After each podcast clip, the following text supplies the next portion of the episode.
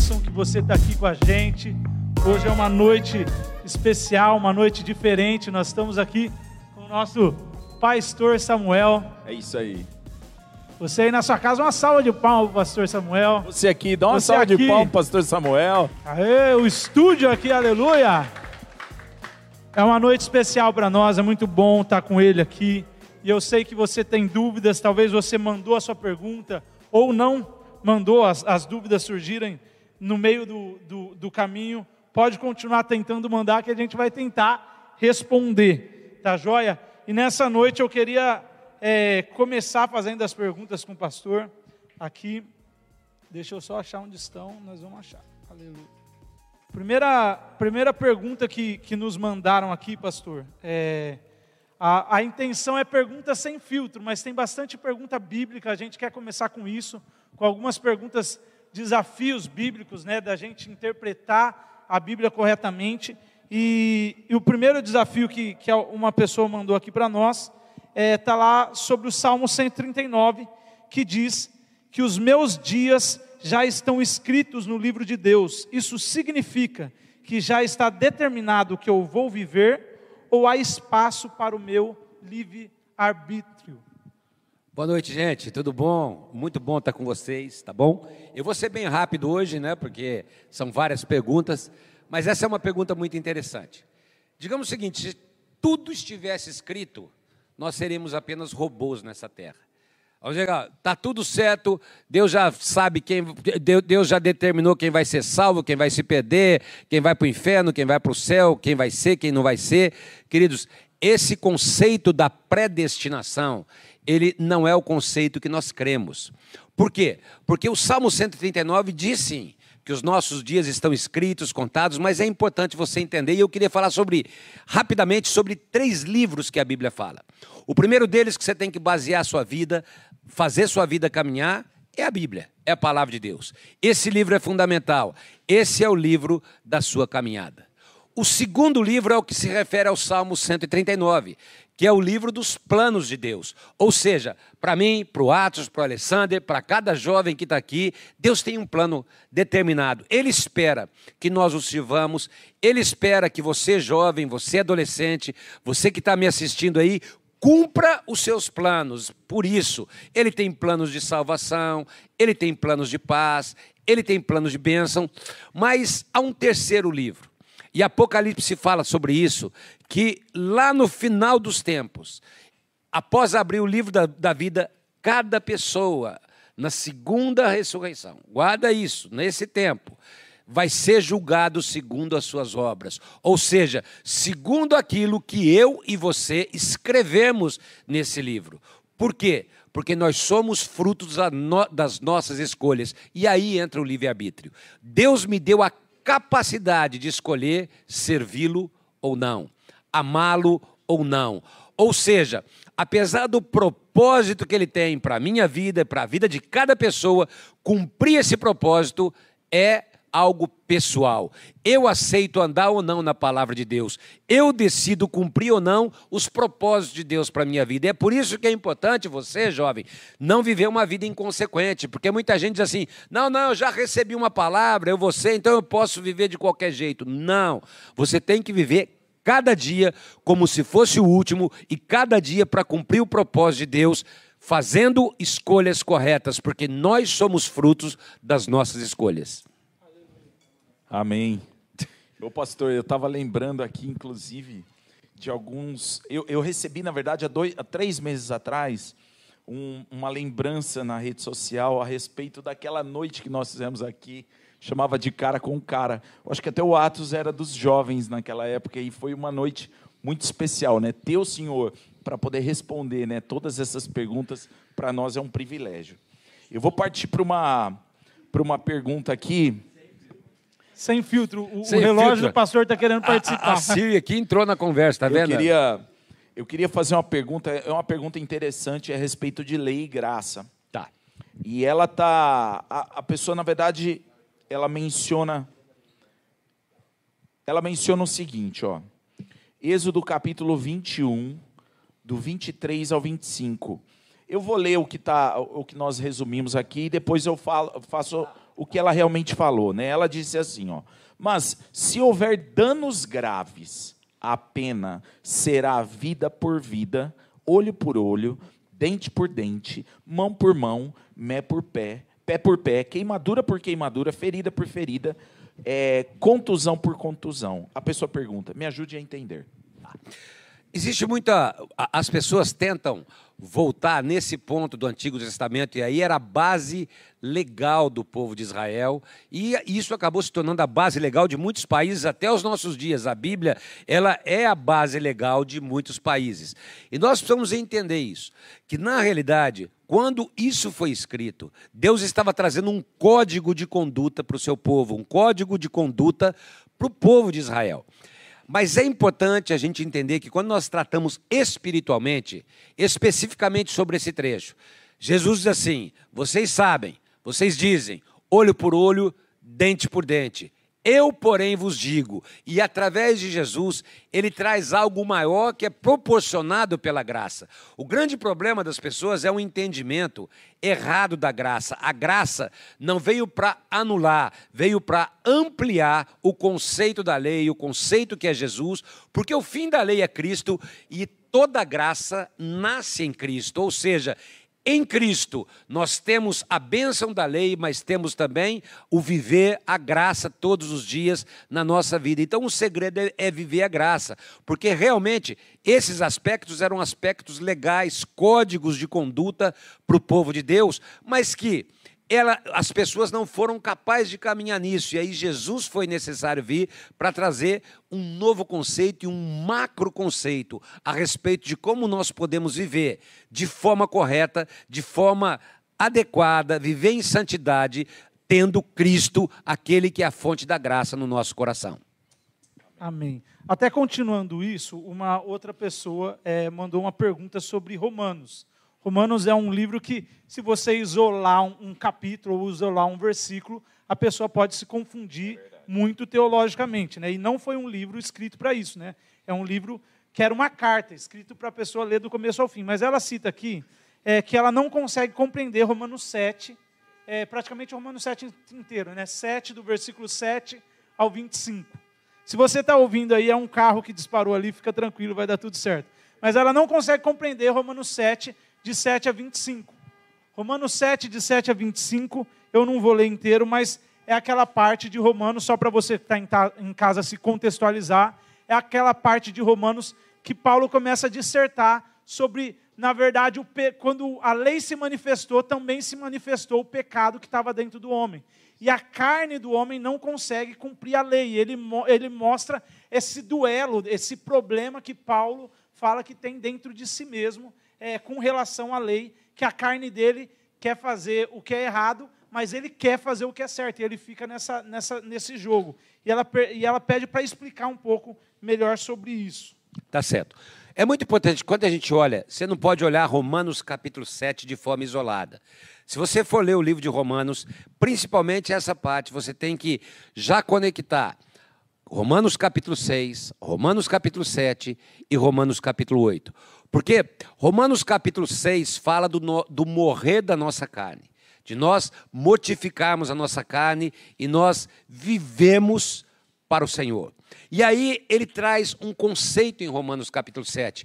Ele diz que a lei é santa, que a lei é boa, que a lei é pura, que a lei nasceu em Deus. A gente precisa entender isso, queridos. Mas ao mesmo tempo, ele vê outra lei que luta no interior, que luta dentro dele, que é a lei do pecado, que é a lei da carne. E eu sempre gosto de dar explicação o seguinte: essa lei aqui, se eu soltar essa máscara, ela cai por quê? Porque tem uma lei da gravidade. A lei da gravidade sempre vai puxar. Mas no momento que eu estou segurando essa máscara, eu estou anulando eu estou, eu estou cancelando o efeito da lei da gravidade, porque eu estou segurando. Mas a lei da gravidade não deixou de existir. Ela continua existindo. Da mesma forma, há uma lei de pecado e de morte que habita no homem. O homem nasce e ele nasce com essa lei dentro dele. Quando Jesus entra, Jesus traz um, um, ele nos segura nas suas mãos e nós não somos jogados para baixo. Por isso que nós precisamos estar em Jesus. Porque no final do capítulo 7 de Romanos, o apóstolo Paulo diz assim: é eu vejo dentro de mim outra lei, que lutando contra a lei boa, santa, me faz fazer aquilo que eu não quero, porque aquilo que eu sei que eu tenho que fazer, eu não faço. E aquilo que eu sei que eu não devia fazer, eu acabo fazendo. Mas não para aí. Ele termina o capítulo 7 de Romanos dizendo assim: Mas graças a Deus que nos dá a vitória por nosso Senhor Jesus Cristo. E aí, ao nós firmarmos em Cristo, ele começa ampliando esse conceito no capítulo 8 de Romanos, no versículo 1, que fala como você pode estar segurando isso. Que diremos, pois? Permaneceremos no pecado para que a graça seja mais abundante? De modo nenhum. Como nós permaneceremos no pecado se nós já vivemos para Ele e já fomos resgatados por Ele? Ou seja, Jesus em nós nos faz vencer toda a situação e nós vivemos para Ele. É isso aí. Pastor, é, continuando aqui as perguntas bíblicas, né? Gênesis 6, do 5 ao 6, diz assim: O Senhor viu que a perversidade do homem tinha aumentado na terra e que toda a inclinação dos pensamentos do seu coração era sempre e somente para o mal. Então o Senhor arrependeu-se de ter feito o homem sobre a terra, e isso cortou-lhe o coração. A pergunta é: Deus se arrepende? Tá.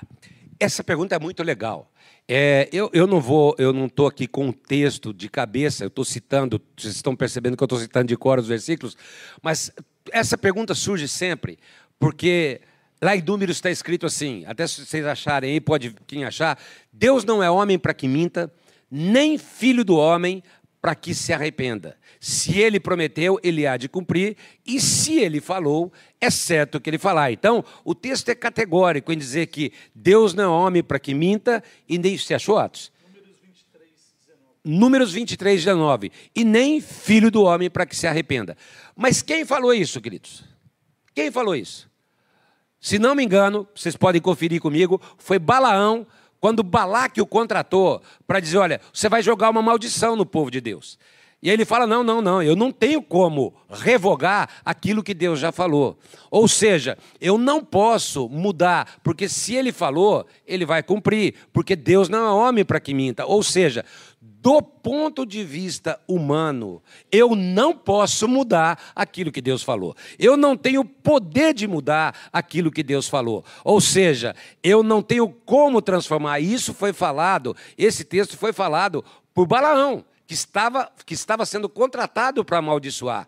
Mas Deus na sua infinita misericórdia, no seu infinito amor, ele pode transformar, não apenas em Gênesis. Ele manda Jonas ir para Nínive e fala: vai lá e você vai profetizar contra a cidade. Mas Nínive se arrepende. E quando Nínive se arrepende, até os animais jejuaram, toda a criação jejuou, a cidade jejuou, se arrependeu, guarda isso. Se o meu povo que se chama pelo meu nome se humilhar, orar, me buscar, se converter dos seus maus caminhos, então eu ouvirei dos céus, perdoarei os seus pecados e sararei a sua terra. Ou seja, arrependimento. Um coração quebrantado e contrito tu não desprezarás a Deus. Então, Deus muda.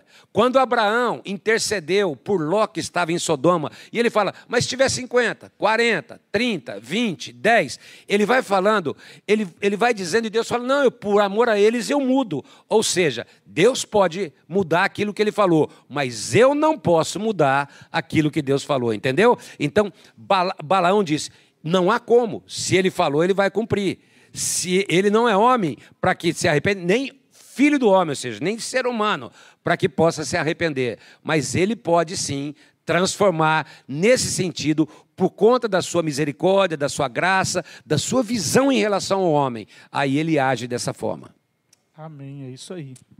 E esse é o coração de Deus, né? O coração de Deus, na verdade, é sempre salvar. A gente vê até no exemplo que o pastor falou de Nínive, é que Jonas já sabia que Deus era assim, né, pastor? Pois é, e no ele final ele fala assim: bravo. na verdade, Deus, eu não queria ir lá porque eu sabia que se eles se arrependessem, o, o, senhor, senhor o senhor, ia mudar Exatamente o seu coração isso. e tudo mais com relação a eles. Eu, as vamos... perguntas estão boas, viu, pessoal? Joia. É. Então vamos para do São Paulo e do Corinthians agora. Estou brincando. Tá, já era. Agora, agora vamos continuar nas perguntas bíblicas. Mateus 10, de 34 a 38, é, diz assim: Não pensem que vim trazer a paz à terra, não vim trazer paz, mas espada, pois vim é, para fazer que o homem fique contra o seu pai e a filha contra a sua mãe, a nora contra a sua sogra, isso é normal, né? Os inimigos do homem serão os da sua própria casa. Quem ama seu pai ou sua mãe mais do que a mim, não é digno de mim, e quem ama o seu filho ou sua filha mais do que a mim, não é digno de mim. E quem não toma a sua cruz e me segue, não é digno de mim. Aí a pessoa pergunta assim: como assim é, o evangelho, né, o Senhor vai colocar eu contra o meu pai, ou eu contra a minha mãe, ou nora contra a sogra? Como isso se dá? Na realidade, o que a gente precisa entender, queridos, Jesus estava trazendo à luz um propósito. Ele estava trazendo uma visão. Ele estava trazendo algo que era um ampliar de horizontes. Ele estava mostrando que a prioridade é ele, a primazia é dele. Ele não está nos ensinando a desprezar a família, a desprezar pai e mãe, a deixar a família de lado. O que ele está dizendo é que a prioridade é ele. E quando nós estabelecemos como prioridade, eu estou falando para jovens e adolescentes. Quantos jovens e adolescentes estão me assistindo agora?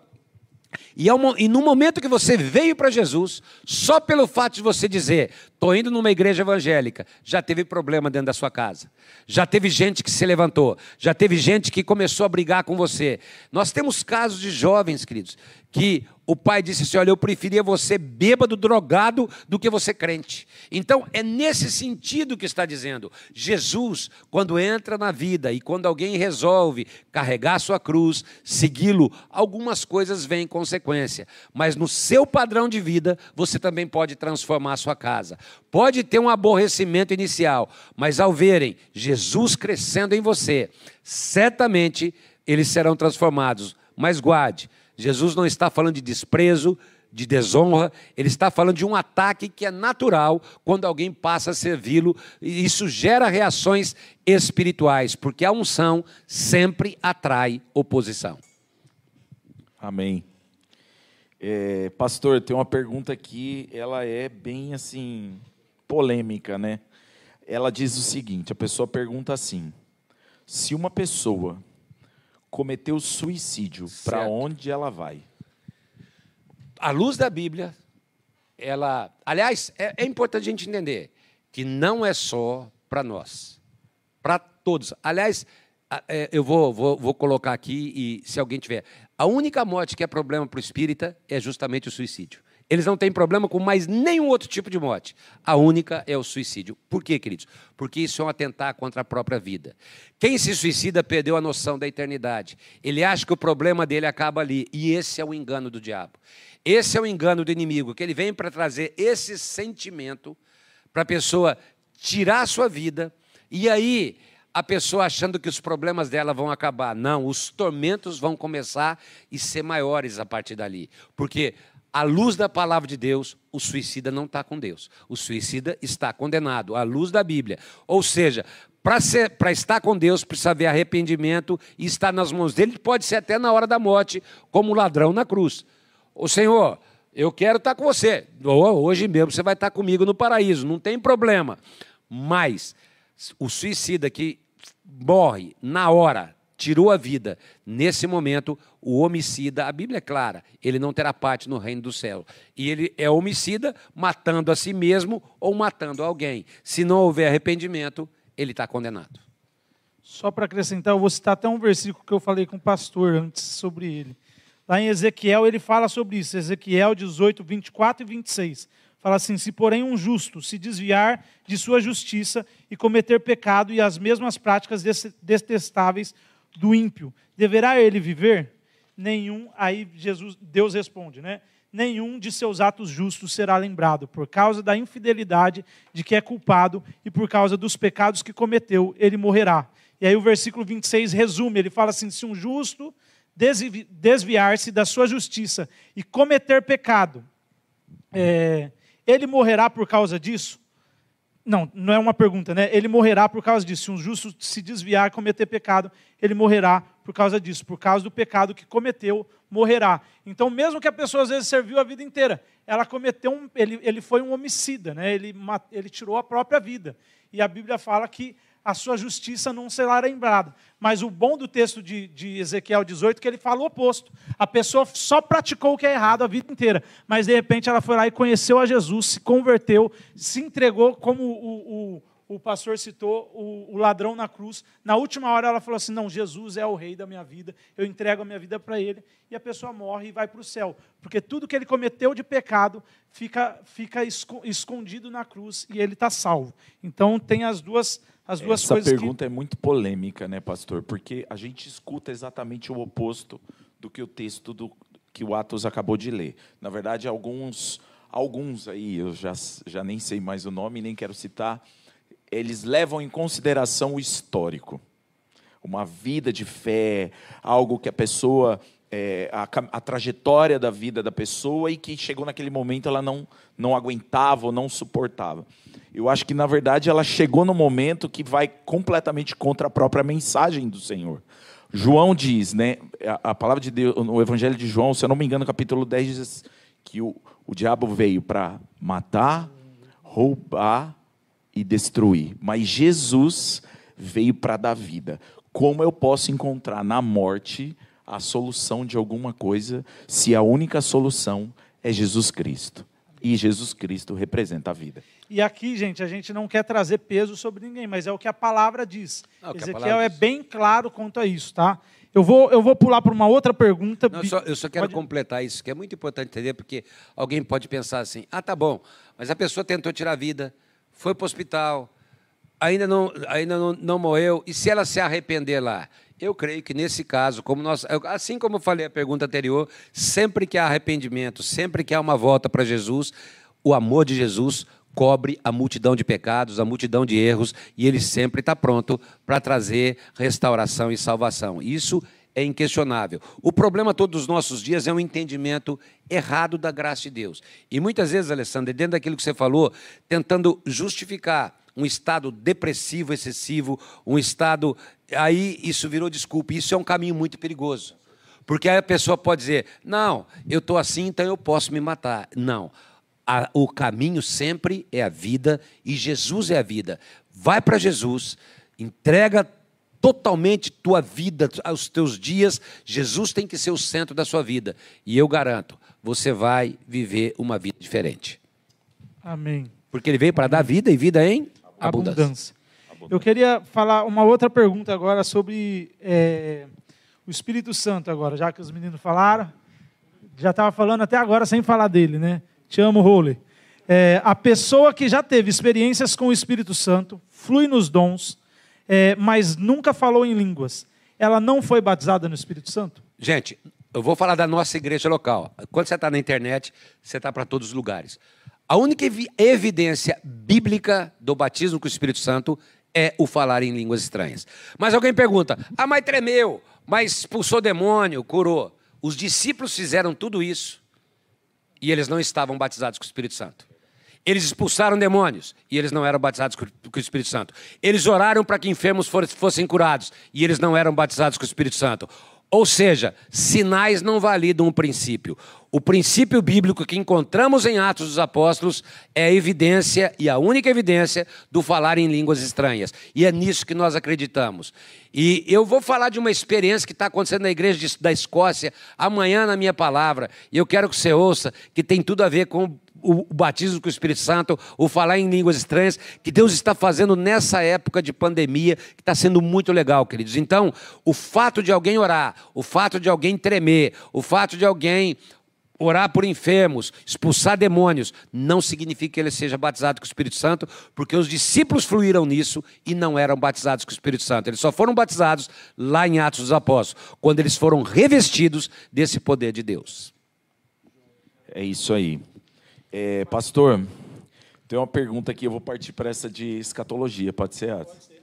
A pergunta é a seguinte: O que acontece com o povo que não se aliar ao anticristo na primeira guerra e nem na segunda guerra após o milênio. O que acontece com o povo que se aliar ao anticristo hoje? Vai para o inferno. O seu segredo é se aliar a Cristo, meu filho. Não é se aliar ao anticristo. Você vai se aliar ao Na lata. anticristo, você está lascado. Então, a pergunta é: o que acontece com o povo? Vai aliar ao anticristo, está lascado. Agora, daqui a um- uma semana, daqui a 10 meses, daqui a 10 anos, e lá na frente. Ou seja, o segredo está em aliar a Cristo. Vai viver com Cristo, que a vida de Cristo esteja em você, e eu te garanto que você vai estar eternamente na presença de Deus. E segredo até escatológico, quem não tiver ali, quem não é conosco é contra nós. Exatamente. Quem não tiver salvo está não salvo. Tem dois tipos de pessoa no mundo. Tem a salva e a não salva, né, que está precisando encontrar a salvação em Cristo. Talvez já responde até um pouco aí. Agora, pastor, eu queria ir para um bate-bola. Vamos lá. Tem mais alguma pergunta Tem. mais cabeluda aí, Alessandro? Não, não é cabeluda, mas tem uma ainda que está é, tá fora do bate-bola. Dos dinossauros, dos Da obediência e defilins. da submissão. Tá. Ah, manda O bala, que, que é obediência ou submissão? Não, não. Ele pergunta a diferença entre obediência e submissão. Tá, vocês estão bons de pergunta, hein, gente? Deixa eu falar uma coisa. A gente não pode confundir. É, eu, vou, eu vou só dar uma passagem bíblica. Sadraque, Mesaque e Abidnego eram, eram submissos ao rei? Eram.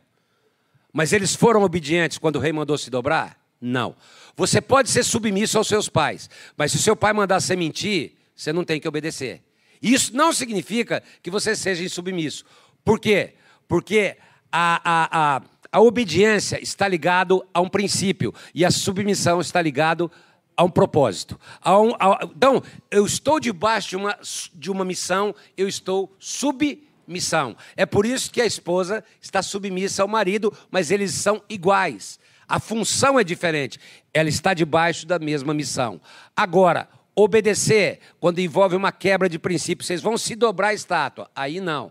E mesmo assim, eles foram submissos ao rei. Eles foram educados com o rei. Eles tiveram reverência e respeito, porque isso é submissão. Eles tiveram respeito, tiveram reverência, só disseram: Nós não vamos nos dobrar, porque aí vamos quebrar um princípio. E a obediência é princípio. E ao não quebrar o princípio, Deus honrou, e porque foram submissos, eles também foram colocados sobre todo o reino. Eu posso dar muitos exemplos da Bíblia, mas eu acho que esse fica claro para você, que mostra claramente a diferença entre obediência e submissão.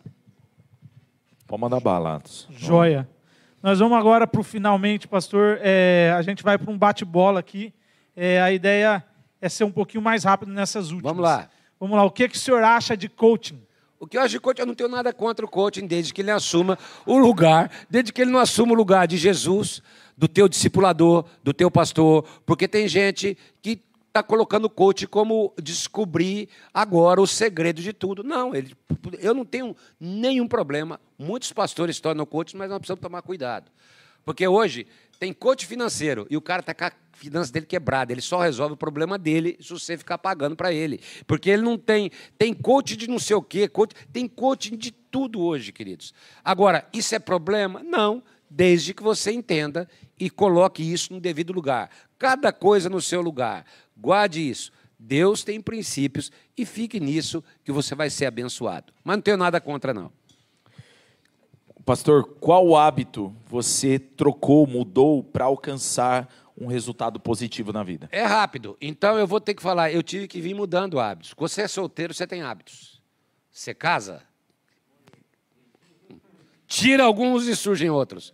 Vem o primeiro filho.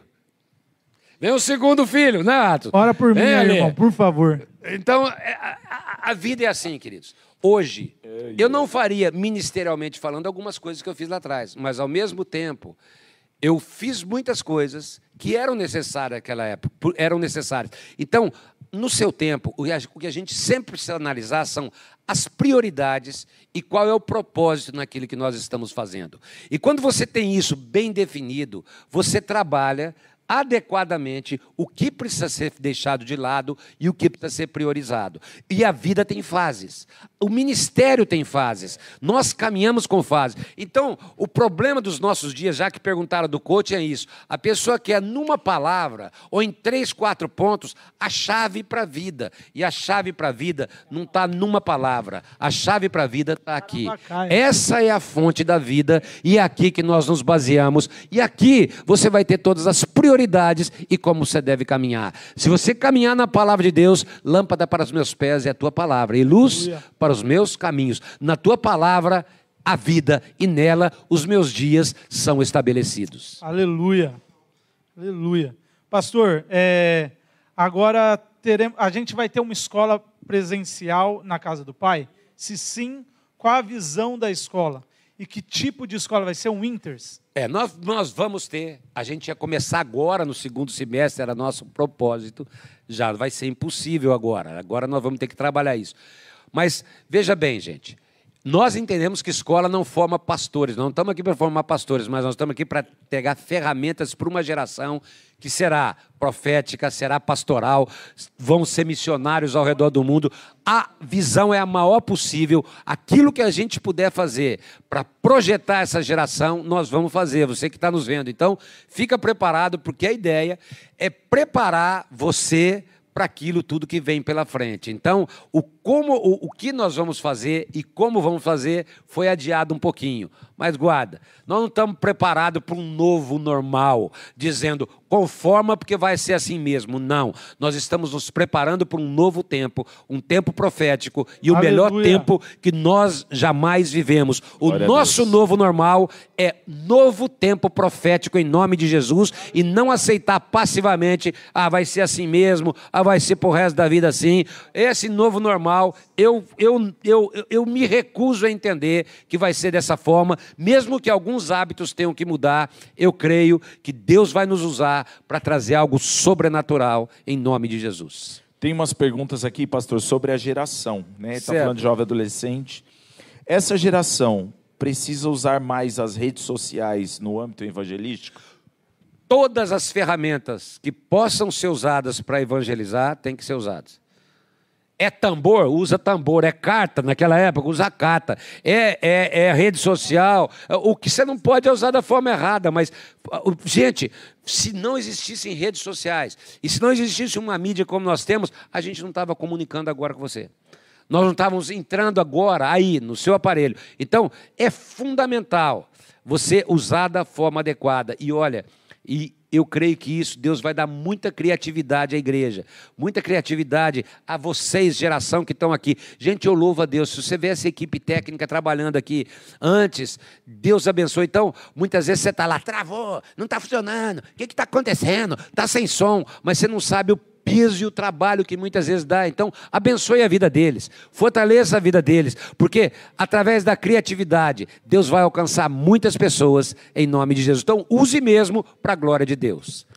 Tudo que vocês fizerem, façam para a glória de Deus. É isso que diz a Bíblia. Amém? Pastor, agora uma dica para a nossa geração. O que é que você vê na gente que você acha que está faltando é, para a nossa geração, para a gente poder alcançar tudo aquilo que a gente tem sonhado? Porque é uma geração sonhadora, sonha com avivamento, sonha com tanta coisa. O que, é que você acha que falta na nossa geração para a gente viver um avivamento mesmo, um despertar de Deus? É, Jesus, quando nasceu, ele foi levantado aos céus quando ele foi consagrado, mas o sacerdote estava com os pés no chão.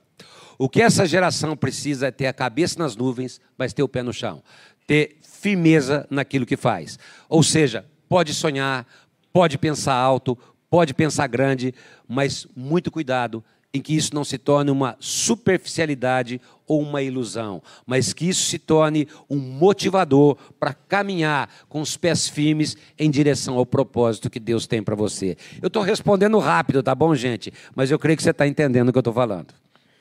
Pastor, qual o principal desafio da nossa geração ao pegarmos o bastão da geração do Senhor? Eu vou falar. Mas é verdade. O principal, o principal desafio da minha com as de vocês é não trombar na hora que pegar. Porque se trombar e deixar cair, a gente até pode chegar no final, mas nós não vamos chegar na frente. Mas o meu sonho é numa corrida de revezamento é que quem entrega entrega com força e quem recebe recebe com força para chegar no final da corrida e ganhar a corrida em nome de Jesus. Não pode é trombar e deixar cair o bastão no meio do caminho, porque senão vai chegar atrasado e não vai cumprir o propósito. Amém. Amém, pastor. É isso aí. Galera, muito obrigado por ter mandado as, as perguntas. Eu queria encerrar, eu sei que talvez chegaram algumas perguntas de última hora, a gente não conseguiu responder, Mas esse final agora, a gente falou muito é, agora da geração, né? Do pastor, da gente assumir a, o bastão né, na próxima geração e que a gente não pode deixar cair. E eu queria que você, pastor, nos abençoasse hoje. Amém. Queria que a gente encerrasse esse tempo com o senhor declarando algo sobre a nossa geração de jovens e adolescentes que está nos assistindo e abençoando a nossa galera, aquilo que está no seu coração. Gente, foi muito bom. Alessander, Atos, você que está aí nos assistindo, vocês que estão aqui, eles estão na maior atenção, né? A gente está aqui assistindo e eles estão recebendo também. Eu quero dizer para a tua vida, gente, vocês não têm ideia do propósito de Deus, daquilo que Deus vai fazer através de vocês. Então, não se desconectem da presença de Deus, não se desconectem do corpo de Cristo, não se desconectem daquilo que está acontecendo. Muito cuidado muito cuidado. Sobre tudo que você deve guardar, guarda o teu coração, porque dele procedem as fontes de vida. Pai, que cada jovem, que cada adolescente que está me vendo agora, que está me ouvindo agora, possa guardar o seu coração para ti diante dos desafios que nós estamos tendo desse isolamento, desse afastamento, nós estejamos cada vez mais próximos uns dos outros e próximos de Ti e da Tua presença. Move esses jovens, move esses adolescentes, Pai. Não apenas a nossa cidade, mas nações precisam ser transformadas. Por isso, eu abençoo agora, como pai desta casa, como Pai, desta geração que está aí, eu declaro, Pai, que a unção que o Senhor derramou sobre a minha vida venha sobre cada um deles e que eles sejam fortalecidos, abençoados e cresçam para cumprir o teu propósito e a tua glória, em nome de Jesus.